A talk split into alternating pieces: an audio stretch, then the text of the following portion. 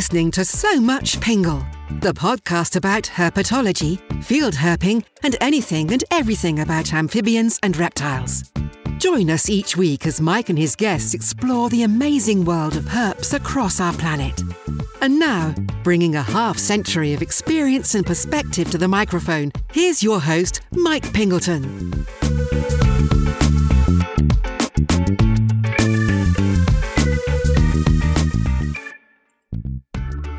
Hello, everyone, and welcome to the show.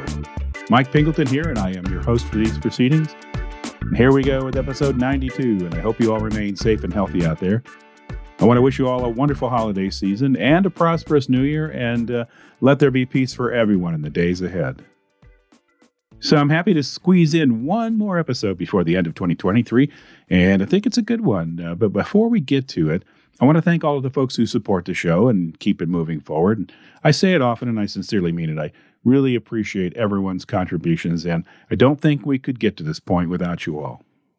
This episode comes out of a herping trip I made to South Texas earlier this year.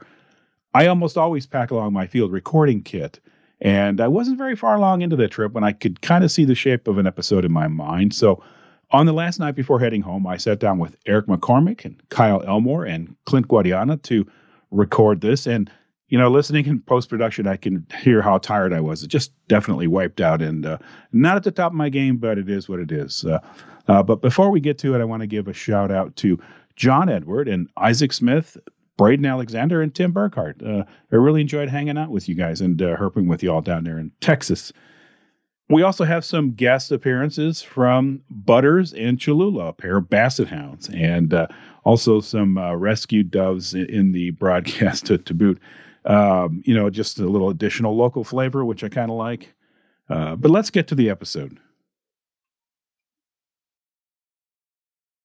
Okay, it looks like we're recording. Well, hello, everybody. Uh, welcome back to the show. And uh, I am coming to you from an undisclosed location in South Texas. Undisclosed location, undisclosed time. I, uh, I'm sitting here at the at the table. Just finished a nice dinner, and I'm sitting here with my friend Erik McCormick, who's at Radio Left. How you doing? Pretty good. Good. Good day. Good meal. Yep. Okay. Uh, across the table from me is Kyle Elmore. Welcome to the show, Kyle. Hey, thank you for having me, Mike. Very good.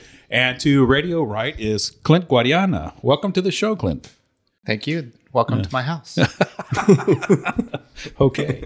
Uh, and uh, under the table, I have two large basset hounds who are making all kinds of weird noises. Uh, I don't know how they're, what kind of noises, where these noises are coming from, but I, I, if you hear that on the, that's, we're going to blame everything on the basset hounds. So, uh, and, As the birds. There's also a bird cage in the corner so that we can blame some of the other noises that might come out of my guests on, on the birds as well. So now that I've set the scene and set the table, uh, we are here at the end of a very long day uh, where we traveled around the countryside flipping tin. And that is what we were talking about today flipping tin. So welcome to the show, guys, and thanks for uh, sitting down and talking to me. Uh, we're all tired, and uh, Kyle, yeah, I know you have to get into the car and go home very quickly. so I appreciate you. Yeah, long around. drive ahead. Yeah, yeah. And you don't live down here, but you come down here quite often. Yeah. Okay. And uh, Clint, you do live down here, and Erik, you live in New Mexico. So everybody's got to go home tomorrow. Today, uh, Kyle and uh, Erik and I go home tomorrow, and uh, and Clint gets a little bit of rest. So, um, but uh, I we were in the car today and talking about some things about flipping tin. Uh, where I where I come from, we don't flip a lot of tin. We don't. well, Number one, we don't have any because our farmers are really neat and tidy in Illinois. And if, if their tin, if their barn blows down, they immediately pick it up, and you know you can't get tin, and uh, or people pick up your tin and scrap it up there. So we don't really have that kind of situation. So coming down here, coming down here in different times of the year than I would flip tin in central Illinois. So that's also different. Uh, uh, so I wanted to talk to you about the, what we some of the things we talked about today in more detail because it's it's fascinating. People think, well, you just go out and, and you uh, lift this thing up, and maybe there's a snake under it or something other, uh, some other herp, or maybe not. So it's it's kind of a, a crapshoot. But there's a lot more to it, and you guys really opened my eyes just exactly how much there is to it. And I don't know if you feel the same way about that, Erik. Uh, yeah. Um, I've been coming down for a few years now, and uh, it's always interesting all the different, like, I guess the different things that I learn. It's not just simple. Oh, let's like how you said, flip tin, hope find a snake. It's there's actually a lot that goes into it. Yeah, learned that today. Yeah, and so, um, well, first of all, let's talk. Let's, let's start here. Uh, Kyle, um, claim to fame is uh, one of your claims to fame is, is your YouTube channel. Uh, which you, let's talk about that just a little bit. Okay, I, I wouldn't I wouldn't call it a claim to fame uh, in any regard, but uh, yeah. So I do have a YouTube channel. Basically, what I do is I wear a GoPro where I record uh, action as it happens, and uh, and I like to record the clips and get what I call flip clips. Uh, so basically, you know, we're just flipping over stuff, and we get that exciting in the moment experience. You know, and I and I like to uh, give the viewership that opportunity, you know, to essentially kind of uh, discover the animals as I do, because I don't know what's going to happen, they don't know what's going to happen, and they get that that reveal at the same time, and you know, kind of uh, maybe some of my emotions come through and really get them excited and and uh, maybe wanting some of that experience for themselves. And I saw that today. And the name of your your channel is is Pop Milk. Pop Milk, right? Yeah, very good. And Clint, you also have posted some uh, YouTube clips, sort of the same sort of thing, right? Uh, yeah, by no means to the extent that Kyle has. I just have a few videos, but my channel is called Much Ado About Herping. Uh, but yeah, I haven't done much with it. I may in the future, but right now I'm not. Okay, but I've seen some of your clips and I, have really enjoyed it, especially the uh, the Christmas mm-hmm. flip, uh, which was uh, to describe a little bit in detail what, what what that was about. Yeah, so that was bizarre. One of the craziest flips I've ever had down here. But uh, a fellow that was visiting down here had found a couple cat-eyed snakes. Um, that is a specialty snake down here that people travel all over the world to hope to see down here. And uh, so he flipped a couple, and I was getting off work, so I'm like, well, I'll go see if I could find some under the, you know, that same stack of tin he found his.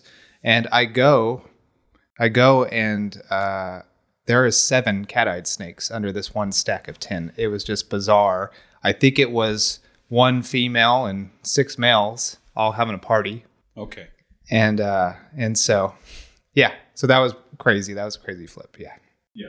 Merry, merry was, christmas. Yeah. merry christmas. Yeah, yeah that was yeah. a great great video. And uh i i've enjoyed uh kyle i've enjoyed your videos as well. You do some great stuff with that, and uh, encourage everybody to check these these two channels out because they're they're a lot of fun. And it, it, it is the essence of what we did today. Yes, which was go around and and lift things and look underneath them.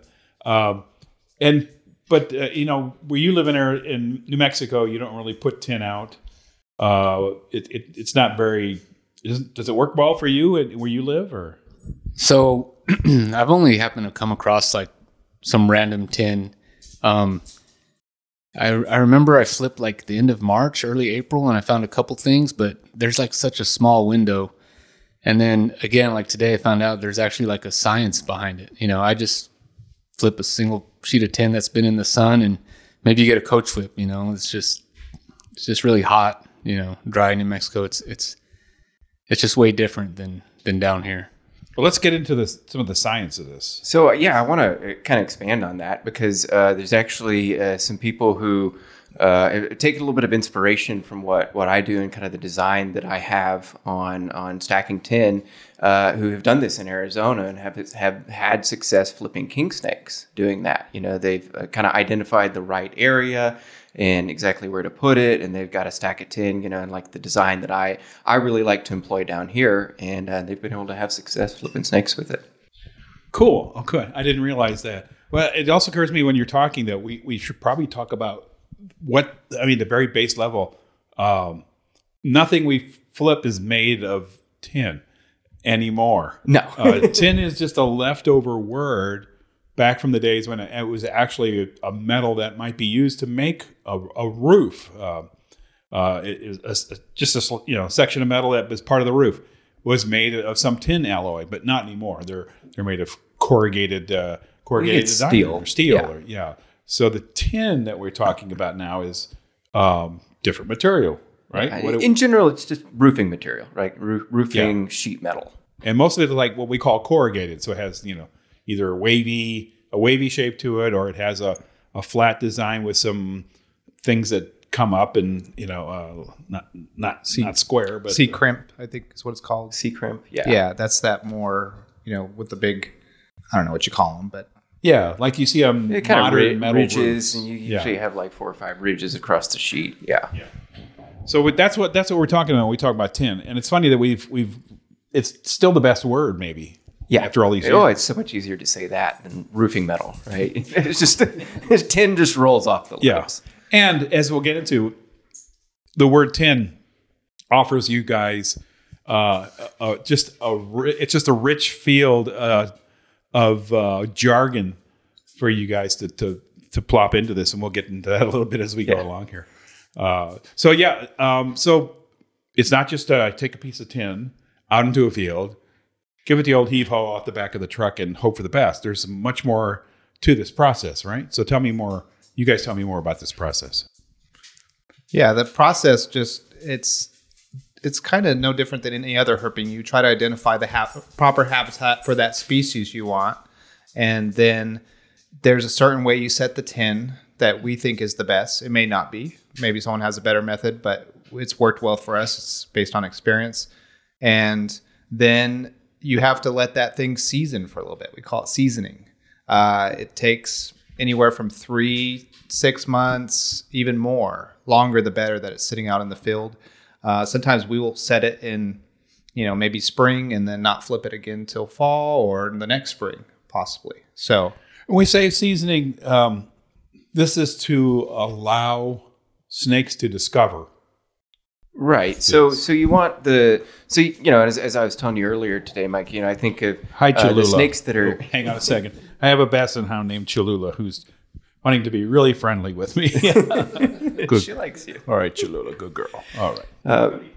So, so as I was, I was talking to you about earlier today, you know, you have essentially two different kind of snakes that are using your tin at any given time. You have transients and you have residents. You have transients who will come in there, you know, even you know, two weeks later, uh, who may use it briefly to shelter overnight and then move on. You know, they've discovered it in that moment.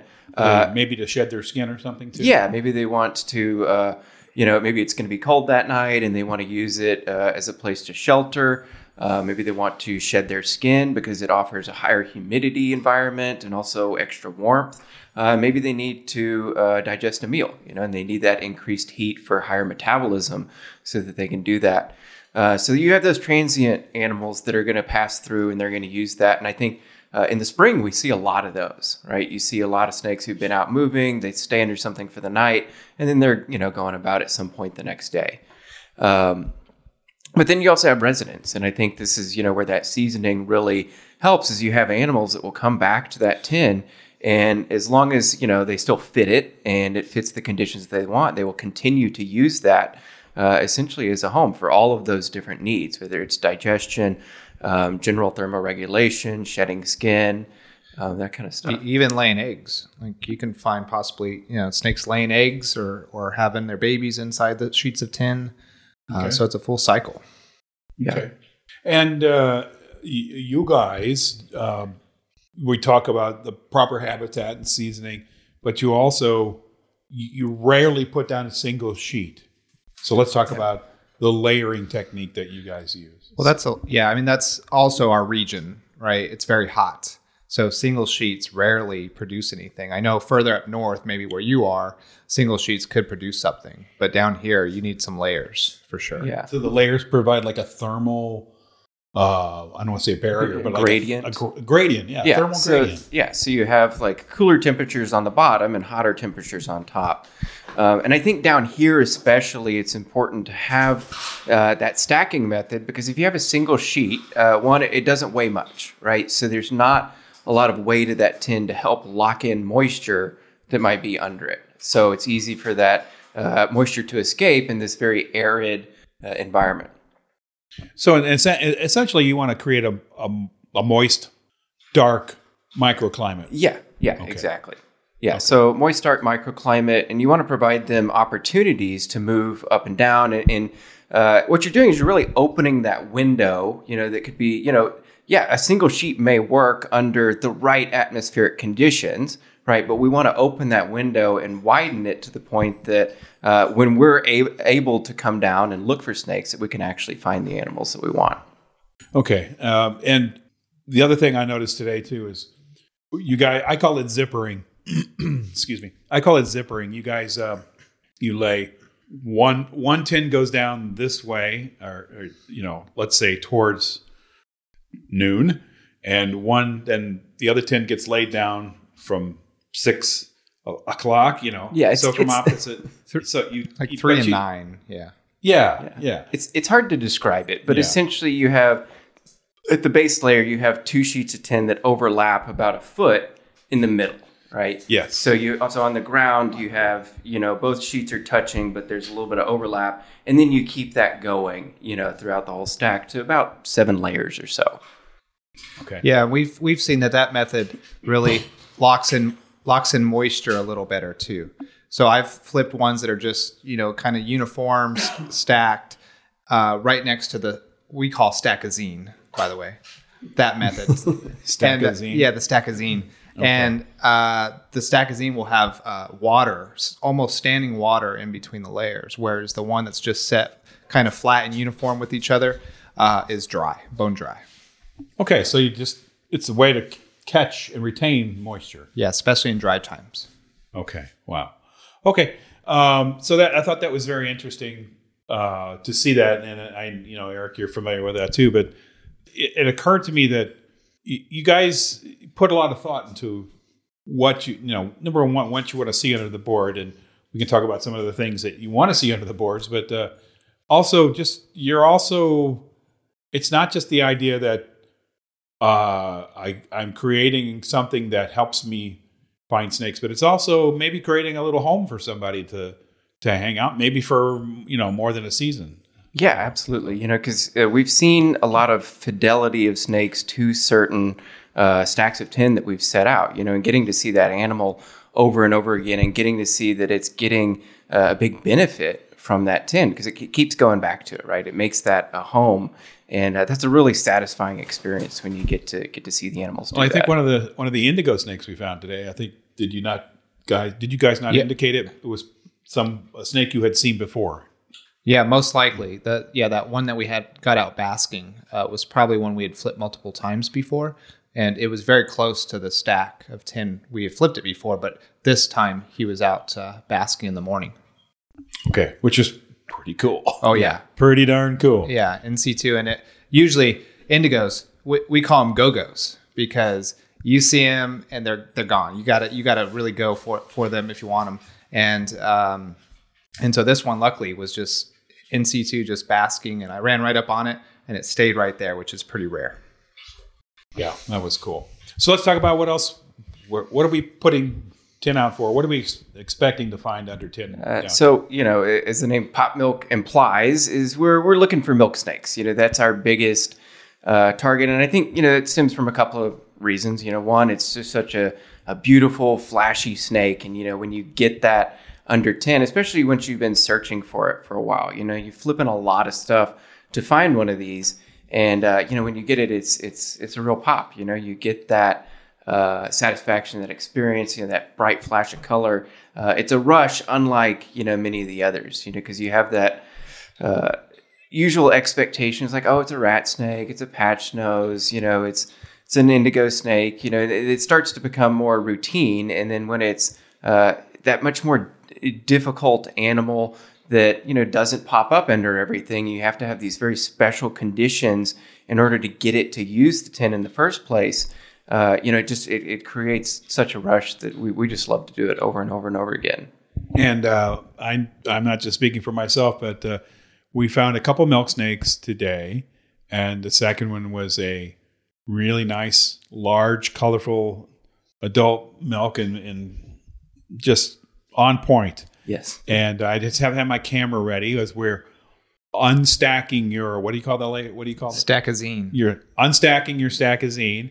I have my camera, all, my iPhone camera, all ready to go, and layer comes up, and I'm like, click, click, oh my gosh, and everybody's just kind of like losing their Yeah, minds. we lost our minds for for a Uh, little bit there. yeah, and uh, I know you get you have some of that uh, recorded. So Uh, I, I know you got my big mouth in there making making jubilant noises of, Of triumph. so- Yeah. Yeah, that's the best part, you know, when you can get to to hear everybody's reaction because you know, we're all so excited to finally get that that release of finding that animal and seeing it there in the tin. And uh, yeah, there's a lot of jubilation involved in that. And Erik, I, I think maybe you, you have a different snake you would say was your favorite snake other than maybe the milks. I think my favorite, I, I would say snakes down here uh, are still like indigos. Um, they're just they're just awesome snakes, and definitely milk snakes. But I also really like the the whip snakes down here.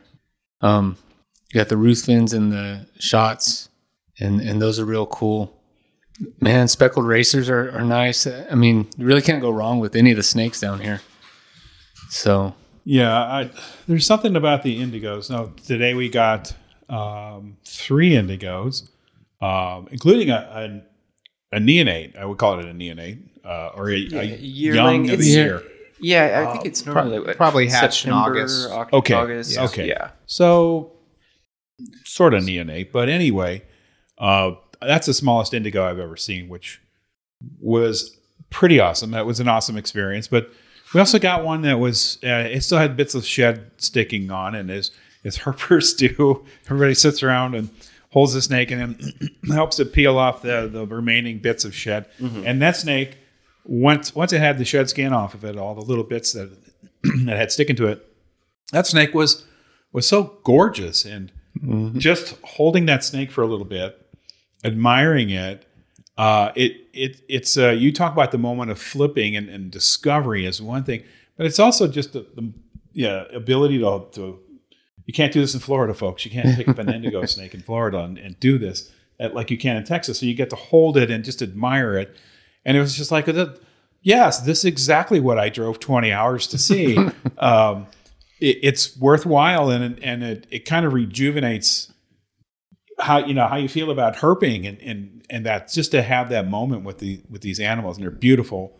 And maybe you take some pictures. Maybe you just hang on to the snake for a little while Yeah, it's just a- enjoy it I- it's a really satiating experience. You know, you get to, I don't know, it, it fills you. You know, you get to enjoy that animal, hold it, see it, appreciate its beauty, and uh, and the moment that you get to share with it. You know, because you get a short short window of its life that you get to share briefly with it, and then maybe you get to see it again, maybe you don't. But you know, it feels very special when you get to, especially uh, you know something like an indigo snake, which is just you know, as many as we've seen at this point, they're uh, incredible animals, and, and just always a joy to to find them and appreciate them and watch them. yeah i, I think that was my big moment for the day mm-hmm. just you know like oh yeah this is why i do this you know sometimes we get tired there's a lot of bs in the herper world and sometimes it just gets a little annoying but then you go out in the field and you find something cool and it's like yeah yeah, yeah, this is why I this is why I don't build chips in a bottle or collect stamps. you know. but Clint, you also dropped something today that kind of uh, caught my attention too. You're talking about how many indigos you've seen. Uh, so talk a little bit about about that. Yeah, so I was talking about my observations on iNat, and I, I'm pushing 75 indigos that I've seen so far. Uh, some of those have been, you know, just just DORs, or they've been, uh, you know, flipped or hiked, whatever. But but yeah, saw a lot of them. I mean, I I have the benefit of living down here, so indigos are kind of those one of those animals. Most of the time, at least most of the year, you kind of just happen upon them. It's really hard to target them, and it's usually when you're looking for something else and they just pop up. And every time it happens, it's amazing. But uh, kind of different times of year, you can target them mainly by flipping, and uh, Okay. that's where we're at now. And that's why we got those three today. And uh, so yeah, So 75 indigos. Excuse me. I'm well, that losing was my be- voice that was today. before I started counting actually. what? So I may have close to 100. I don't know. Okay, so let me do the math here. Um, if a hundred indigos, let's say their average is four feet, that's four hundred feet of indigo. Yep. Yep. I mean, picture that out on your street out here, yeah. stretched out. for sure. Yeah, uh, and they they all range in size. To see true giant ones down here is pretty rare. I see one over five and over six, maybe once or twice a year. That's about it. Um, they definitely get big. I think the biggest one I've found was about I estimate about six foot four inches, and uh, but that was the last one I saw that was a true giant down here. So I don't know if they're disappearing or they're just not that common at that size. Usually, adults down here, four to five feet would be a big adult most of the time. Yeah. Yeah, Whatever the size, they're robust. Oh yeah. Um, And I, I mentioned today too that I always felt like indigos and snakes like indigos in that genus. Uh, and there's some other snakes like that, I think too, like you know, of course, cobras and water co- false water cobras. They just seem to have more muscles than other snakes. You know, they've got extra. They've just got extra bulk and extra musculature. You know, uh, it, that's what it, seems like to me, anyway. But, uh, um, so uh, other things we find other you, uh, uh, Erik, you mentioned uh, the, the racers too, but that we we seem to find those under tin uh, fairly commonly too. Today we we um, we did we get some racers under tin or not? You, you mean whip snakes? I'm sorry, whip snakes under Oh. tin. yeah. uh, yeah, we got we a couple get, uh, whip snakes today. As well. Ruthvens, yeah, which are I think my favorite whip snake. Yeah, they're only in three counties in the United States. Yeah. So pretty rare when you count that that uh, range size for the states. And they're gorgeous. Oh yeah. It's a beautiful greenish, greenish color that uh, just blows my mind. Yeah, very underrated snakes, and and a lot of people come down here, you know, for speckled racers, indigos, cat-eyed snakes, but that's a real rarity in the United States, and and a lot of people forget about those guys. Makes me happy to see them. Yeah. Yeah. So let's let's talk about um, one of the other things I noticed hanging out with you guys today, and one of the reasons like I, oh, I really need to sit down and and and just make these guys talk to me. Uh, it probably wasn't that hard, but anyway, uh, one of the things that that's fascinated me is the the, the jargon, like the this what did you call the stacking again? The uh, Stackazine, stackazine on registered trademark. register. Okay. yeah, uh, things like that. But you also you, you know you have different places where you have tin and or tin sites that you regularly go to, and each of those has a unique name, and and it's not site two A. Uh, you don't you don't number you don't number them uh, like they do windmills down here. Like with t- you know. Uh, today we were under a windmill. It was, you know, whatever it was, had a had a number on it. But uh, so you don't do it that. You give each site uh, some a uniqueness to it, which I find hilarious in, in some respects. So give me a give me a let's see we well let's see if I can remember some of these we went to today. We went to uh, one was uh, Hop and Pop, uh, which is just a quick. if you get me wrong, it's just a quick little spot. You just Yes. stop, hop hop. over a little fence. And maybe you pop, maybe you don't. Pop a Usually you don't. Yeah, it's a it was a play on the Hop on Pop uh, Dr. Seuss books. Yeah, yeah, yeah. yeah, yeah. So you have that hop and pop, and there was the double rubble, yeah. which is tell me about double rubble. Yeah, that's two two sites that have rubble. It's just like you know, I, I don't want to say junk, but it's abandoned stuff that we flip. So just two yeah, sites two of right next rubble. to one stop. There's two sites right next to each other. Okay, Yeah. Give me another one that we went to. Uh, tin cognito. yeah, I was just thinking of that one. yeah, Tin cognito. Yeah, good luck finding that one. yeah. So- that, that started because um, you know, unfortunately, as much as we try to keep our sites a secret, uh, some people have kind of sniffed it out, and uh, and some people maybe not are the most ethical people, and they may not put the tin back properly, and they could possibly mess up sites. And so this Tincognito one is hidden very well. And uh, you saw like some of those stacks we were flipping were completely covered with something. I painted all the, the tin stacks, camouflage colors, and uh, it's just well hidden. And we want to keep it that way. That's why it's called Tincognito. And you- you really can't see these from space like some tin tin stacks. yeah. They're very well hidden. So okay, that was good. One tin cognito, and give me another one. What else we say? Uh, we've got Land of the Giants. Land of the Giants. Now this Yeah. this may be perhaps. Hey, we we saw Giant Atrox. Yeah. Yeah. Yeah. Okay. So tell me, uh, tell me again, guys. Tell tell the listeners why it's called Land of the Giants. Uh, we've found very, very many big snakes there and lots of different species. So, uh, you know, Clint, you've got a, a giant uh, Salvadora, a big uh, patch nose snake. Um, one of the first couple of big snakes that we got there was a big coach whip. It had to have been six, six and a half feet Six long. feet, but you know, usually coach whips are you know thin and whippy, but this thing was thick. It's a big one. Big, big coach whip. Uh, tumescent, as Mike might say. Tumescent. Girthy. Girthy. Uh, and, uh, and under, under that same uh, piece of fiberglass was actually a large rat snake too, about a five and a half foot long rat snake. Yes. equally thick. yeah. and uh, that was impressive. And we found uh, some very large indigo snakes there, uh, nearly seven foot bull snake, a couple of almost six, you know, five six foot atrox. So for whatever reason, the snakes you do find just- there oh, are uh, they're Yeah, massive. it's just a prime giants. habitat. Yeah, three. So there must be a lot of foot food. milk. including a, a near record size Coniophanes, a black striped snake. Yeah. Okay, so it's well. not just the bigger snakes that you're finding. Even the small fossorials Yeah, are all, all giant the there. snakes there are big. Okay. Yeah, we don't know why that is. I think it's just absolute prime habitat and conditions there. Okay. And today we saw a huge Atrox. Mm-hmm. How big was the Atrox today?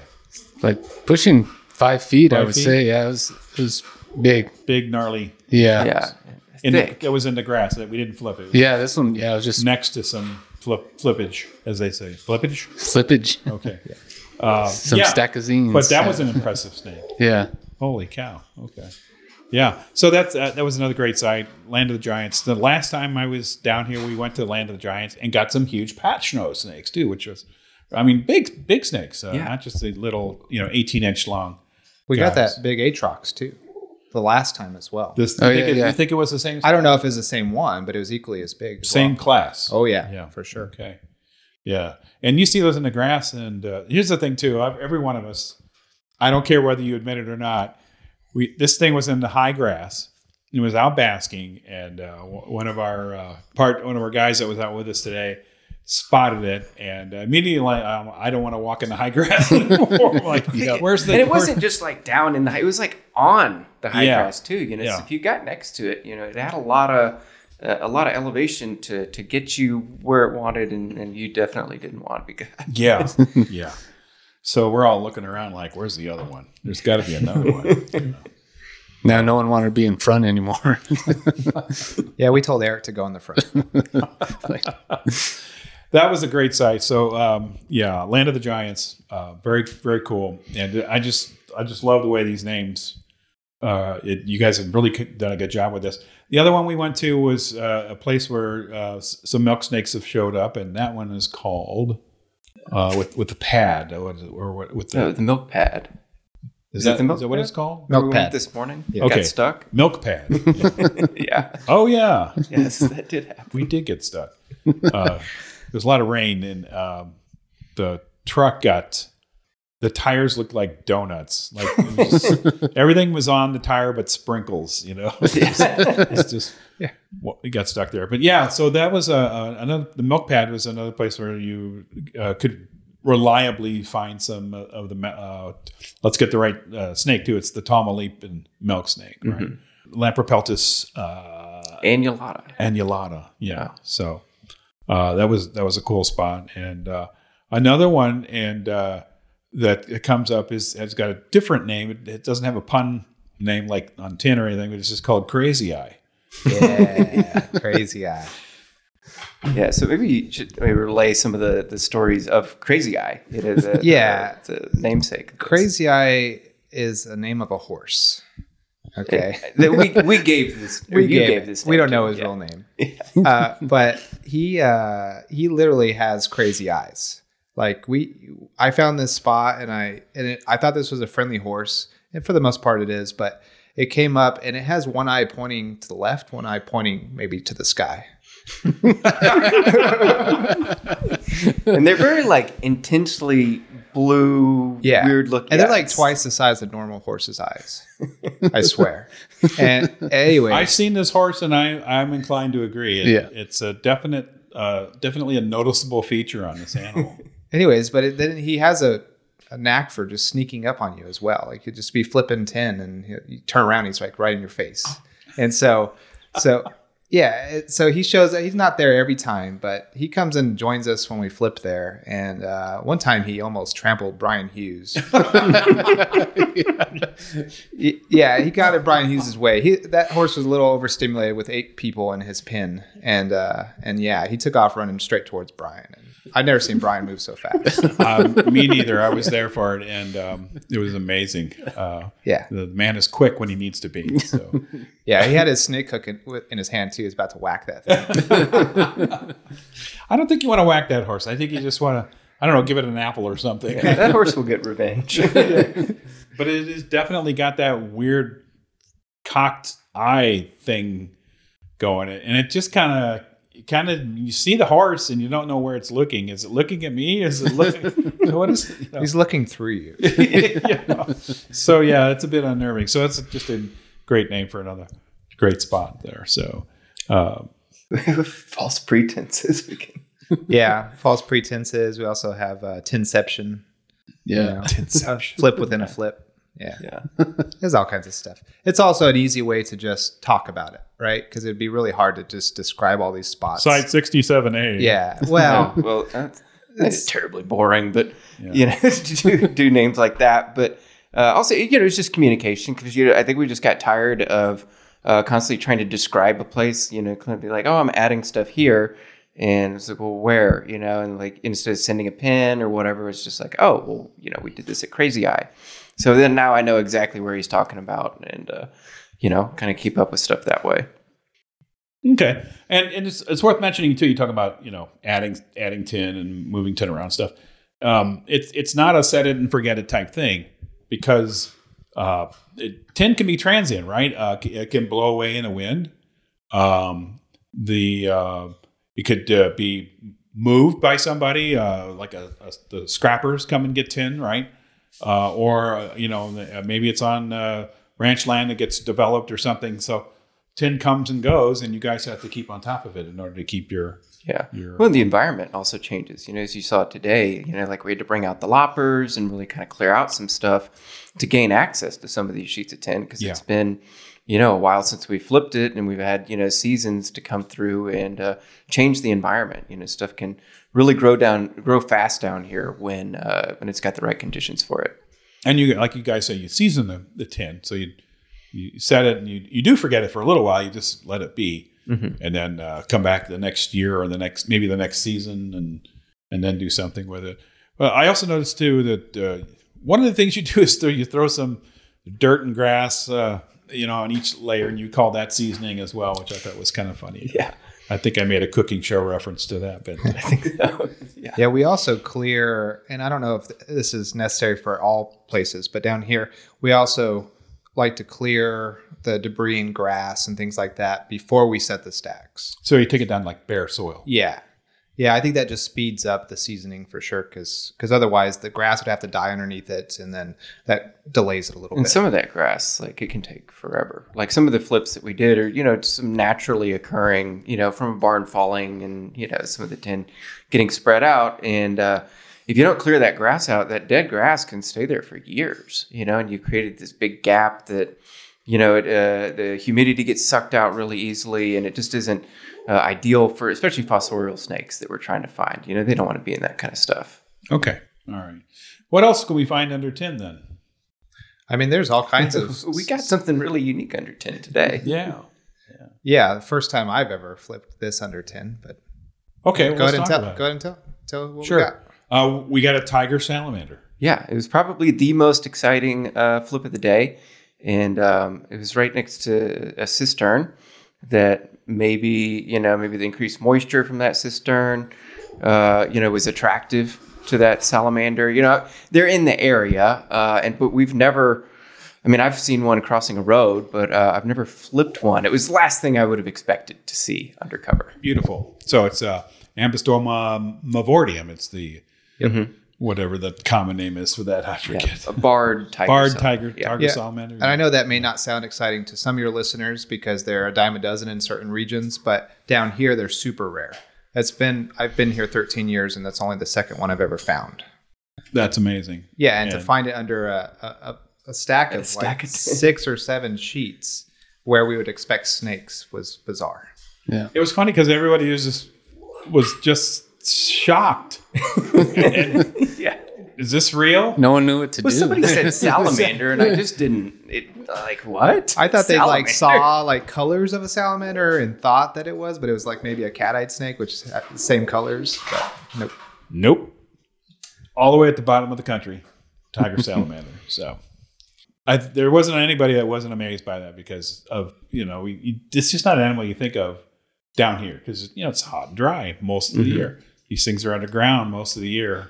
Uh, maybe they hang on around cattle tanks and things like that. May have a more active, more active uh, period, but uh, you know it's tough life for a salamander down here. Yeah, yeah, especially in you know as dry as this area can get, and I think that also can, is kind of a testament to the method that we use to you know stack the tin, right? You know, stacking it in a way that really locks in that humidity and kind of expands that window.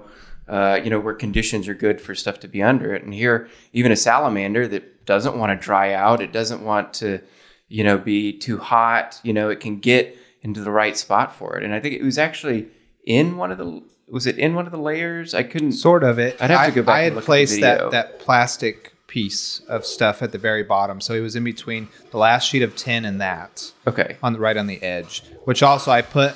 I like to put just any kind of plastic or maybe vinyl siding that I can under at the very bottom. That's for the dry times because that at the very bottom will hold a little bit more moisture than the metal will. And so I like doing that, and that's exactly where that salamander was. Okay, wow! So it really paid off. Yeah. So you guys, uh, if you don't mind me saying so, you guys are flipping geniuses. But I, I think I, I, I don't, I, I can't take any credit for that, you know, because I think Armin was a big inspiration for me, you know, when I started uh, really getting into herping, you know. Armin Arm- Meyer, friend yes, of the show. Ar- Armin Meyer, yeah. He, um, you know, he has his property in Louisiana set up for flipping, you know, canebrake rattlesnakes and speckled uh, king snakes, and you know, a lot of stuff will pop up there. And um, you know, when I, I started hanging out with him, you know, he had his whole place set up, you know, and that was really inspiring for me. You know, we just go out and we go flip canebrakes, you know, and then uh, I just re- I really got into the flip after that, and I think the accumulation of years and years of just you know finding places and going and flipping things and seeing which of those things actually worked, you know, which of these held the snake, and then thinking about it, and we'd always have these discussions. Well, wh- why did that one work? And we spent all day flipping stuff, and why was it under this thing? and through that you know natural uh, progression of trying to get better and have more success for ourselves you know we started to slowly accumulate uh, these ideas you know to come up with ways that we could you know create that success and make it very reliable And, and that's really half the fun.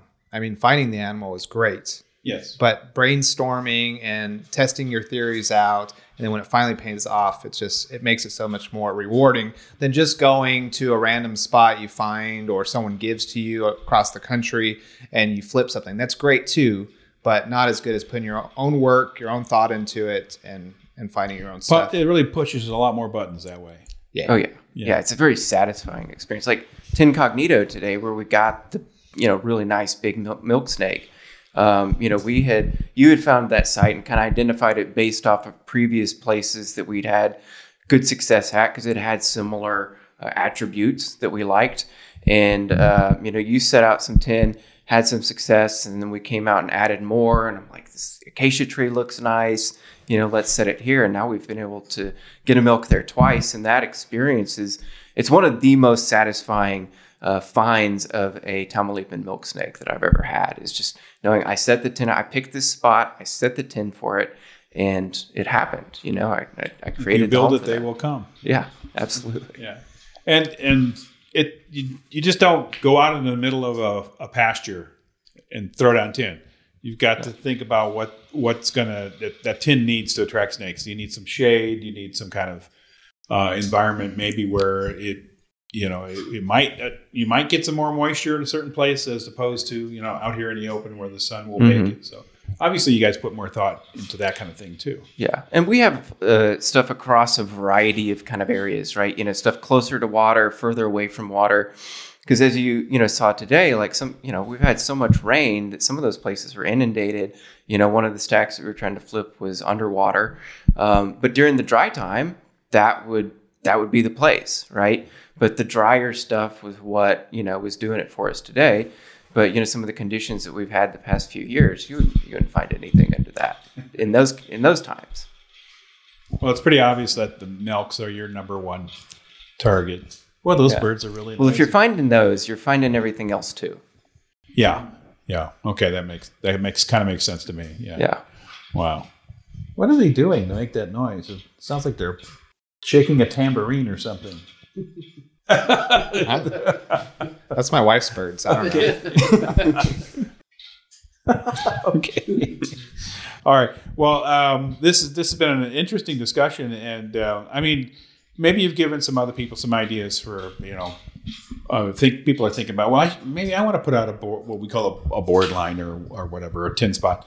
Maybe they want to do that, and obviously down here, uh, tin works pretty well. But people can use other materials in other spots. Maybe you guys don't use plywood as much down here. Or Yeah, because that. we. Well, do you want to talk about that? Yeah, I, I mean plywood could certainly work. We do find stuff under that too, and we, we throw some of that out.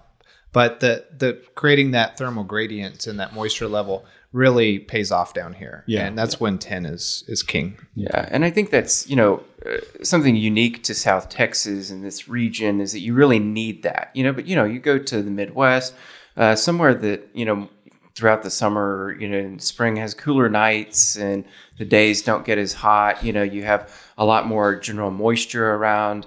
Uh, you know, in those places, yeah, you can set out single sheets of tin, single boards, and uh, you know you can have great success with that. Now, still, you know, there's points where they stop working, but that window was already wide to begin with, and you can obviously widen that by stacking it and kind of creating those gradients. But it's not necessary everywhere. Yeah. Okay. Yeah. In, in the Midwest, uh, when we do have stuff, it's usually plywood um, because we, we can't seem to keep tin spots because those those scrappers they they're they're pretty up where I live at least. Uh, I used to have like tin spots like around the Snake Road area, Shawnee National Forest, and I used to have a number of tin spots. And when people would come from out of state, I'd like, okay, we're gonna yeah we're gonna go Snake Road, but we're also gonna hit here, here, here, and here. And uh, well, one year it was you know come down there to take somebody around, and every single one of my tin sites have been cleaned up. All the metal was gone. So I just kind of gave up on metal after that. And I start you know painting plywood and using. Not that I'm like a big board line guy. I don't have a lot, but I have a few pieces. So take plywood and um, old you know old house paint and just put a, a couple coats of paint on it, and it'll, it'll last in the in the uh, in the field, it'll last a few more years that way if you paint it first, you know. So that's what we do. A little bit more moisture underneath. Uh, but I like your idea of uh, cl- kind of clearing out the vegetation underneath. I really hadn't done that. That seems like a good idea. And I- and I think it depends, you know, again on the kind of vegetation that you have and the region that you're in. You know, some some places you throw a piece of plywood down, you know, within a couple of months, the grass is dead, rodents have come through, cleared it out, made tunnels. Uh, but down here, you know, some of that, you know, it's it's you know at the edge of a desert, right? So that vegetation is a little bit, um, you know, more uh, suited for environments that may be a little bit more harsh for it. So it's going to kind of stick around and maybe not uh, die off and rot away as fast. Okay. Yeah. Um, and, you know, that's the other thing. You, like you say, you're on the edge of the, it's hot down here. Most of the year, it's not even worth going herping. Most of, Does that mean, am I wrong here? It's, it's, Well, actually, the best flipping time is August. Oh, the, the hotter the better. You, you didn't know that? the- August. Okay. Yeah, yeah, that's what you know. People tell me all the time. The snakes love it hot. You know, just- oh, it's hot right now. The snakes are out. okay. Okay, folks, if you want to come down here and uh, see some snakes, come down in August. well, this is my third day down here, and I today we walked about nine miles, which is okay. Uh, we got lots of cool stuff as a, but I, I came down here also to hope, hopefully to find uh the Texas tortoise, which it is not a good time of the year for Texas tortoises.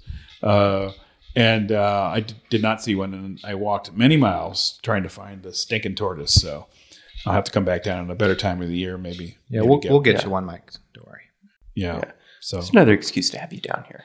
yeah, and then I need to go out Erik's way and try to sneak on uh, the Turner Ranch and get a Bolson tortoise.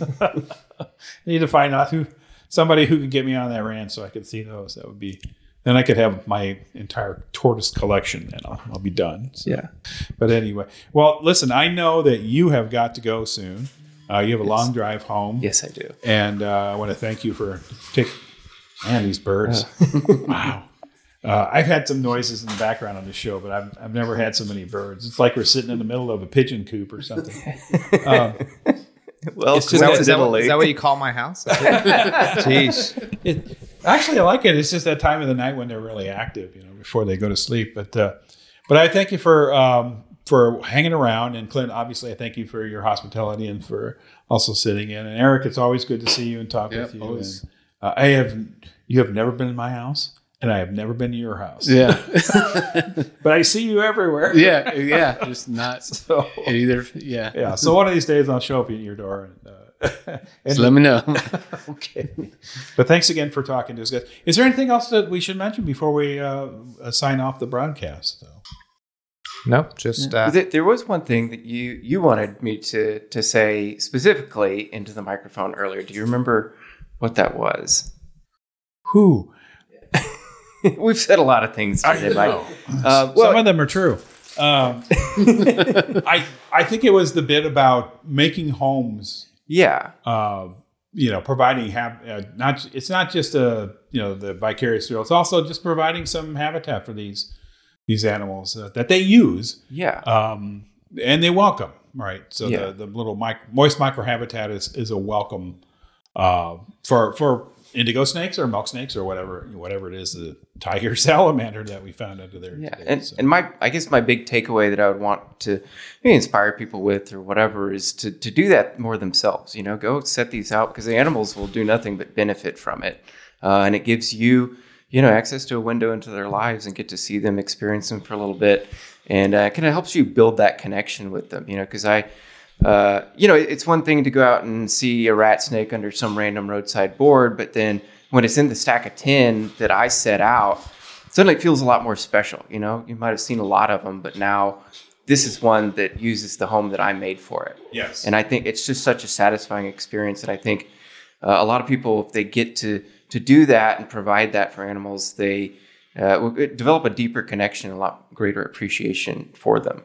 yeah, and that that came through for me today because it was like, yeah, and I've been I come on, I've been doing this for a long time, but at the same time, you guys put in front of my face some things I hadn't really thought about. It's like how much time and thought go into this and what the benefits are to, you know to the animals and that sort of and you know there's some great you guys you guys are so fortunate to have some fantastic herpetofauna that and you guys appreciate it too. It's i think that's great too. You're not uh, guys everybody got just as excited about uh, a tiger salamander as they did uh, a, a Ruthven's wa- milk uh, whip snake or a milk snake or what or indigo so indigo or go-go go go. Almost said Indiegogo.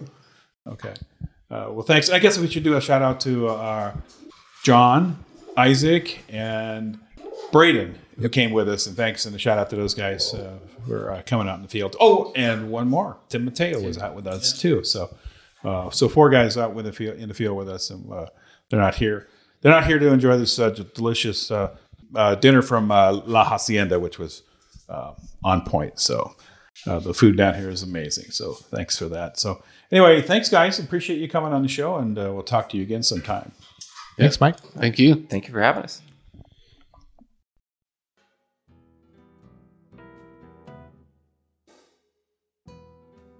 Hey there, it's me again. I hope you enjoyed the episode, and I want to thank Erik and Kyle and Clint for giving me their time. I really had a lot of fun recording this one. Uh, be sure to check out Kyle and Clint's respective YouTube channels. Uh, Kyle's channel is called Pop Milk, and Clint's is called Much Ado About Herping. Uh, love those names, and uh, what these gentlemen present on their video channels is really the essence of what we talked about on this episode. So I'm getting ready to head down to Peru again in a few days. So I won't be out of the studio for just a few weeks, uh, but there should be a new episode out before the end of January. Thanks for listening, everyone.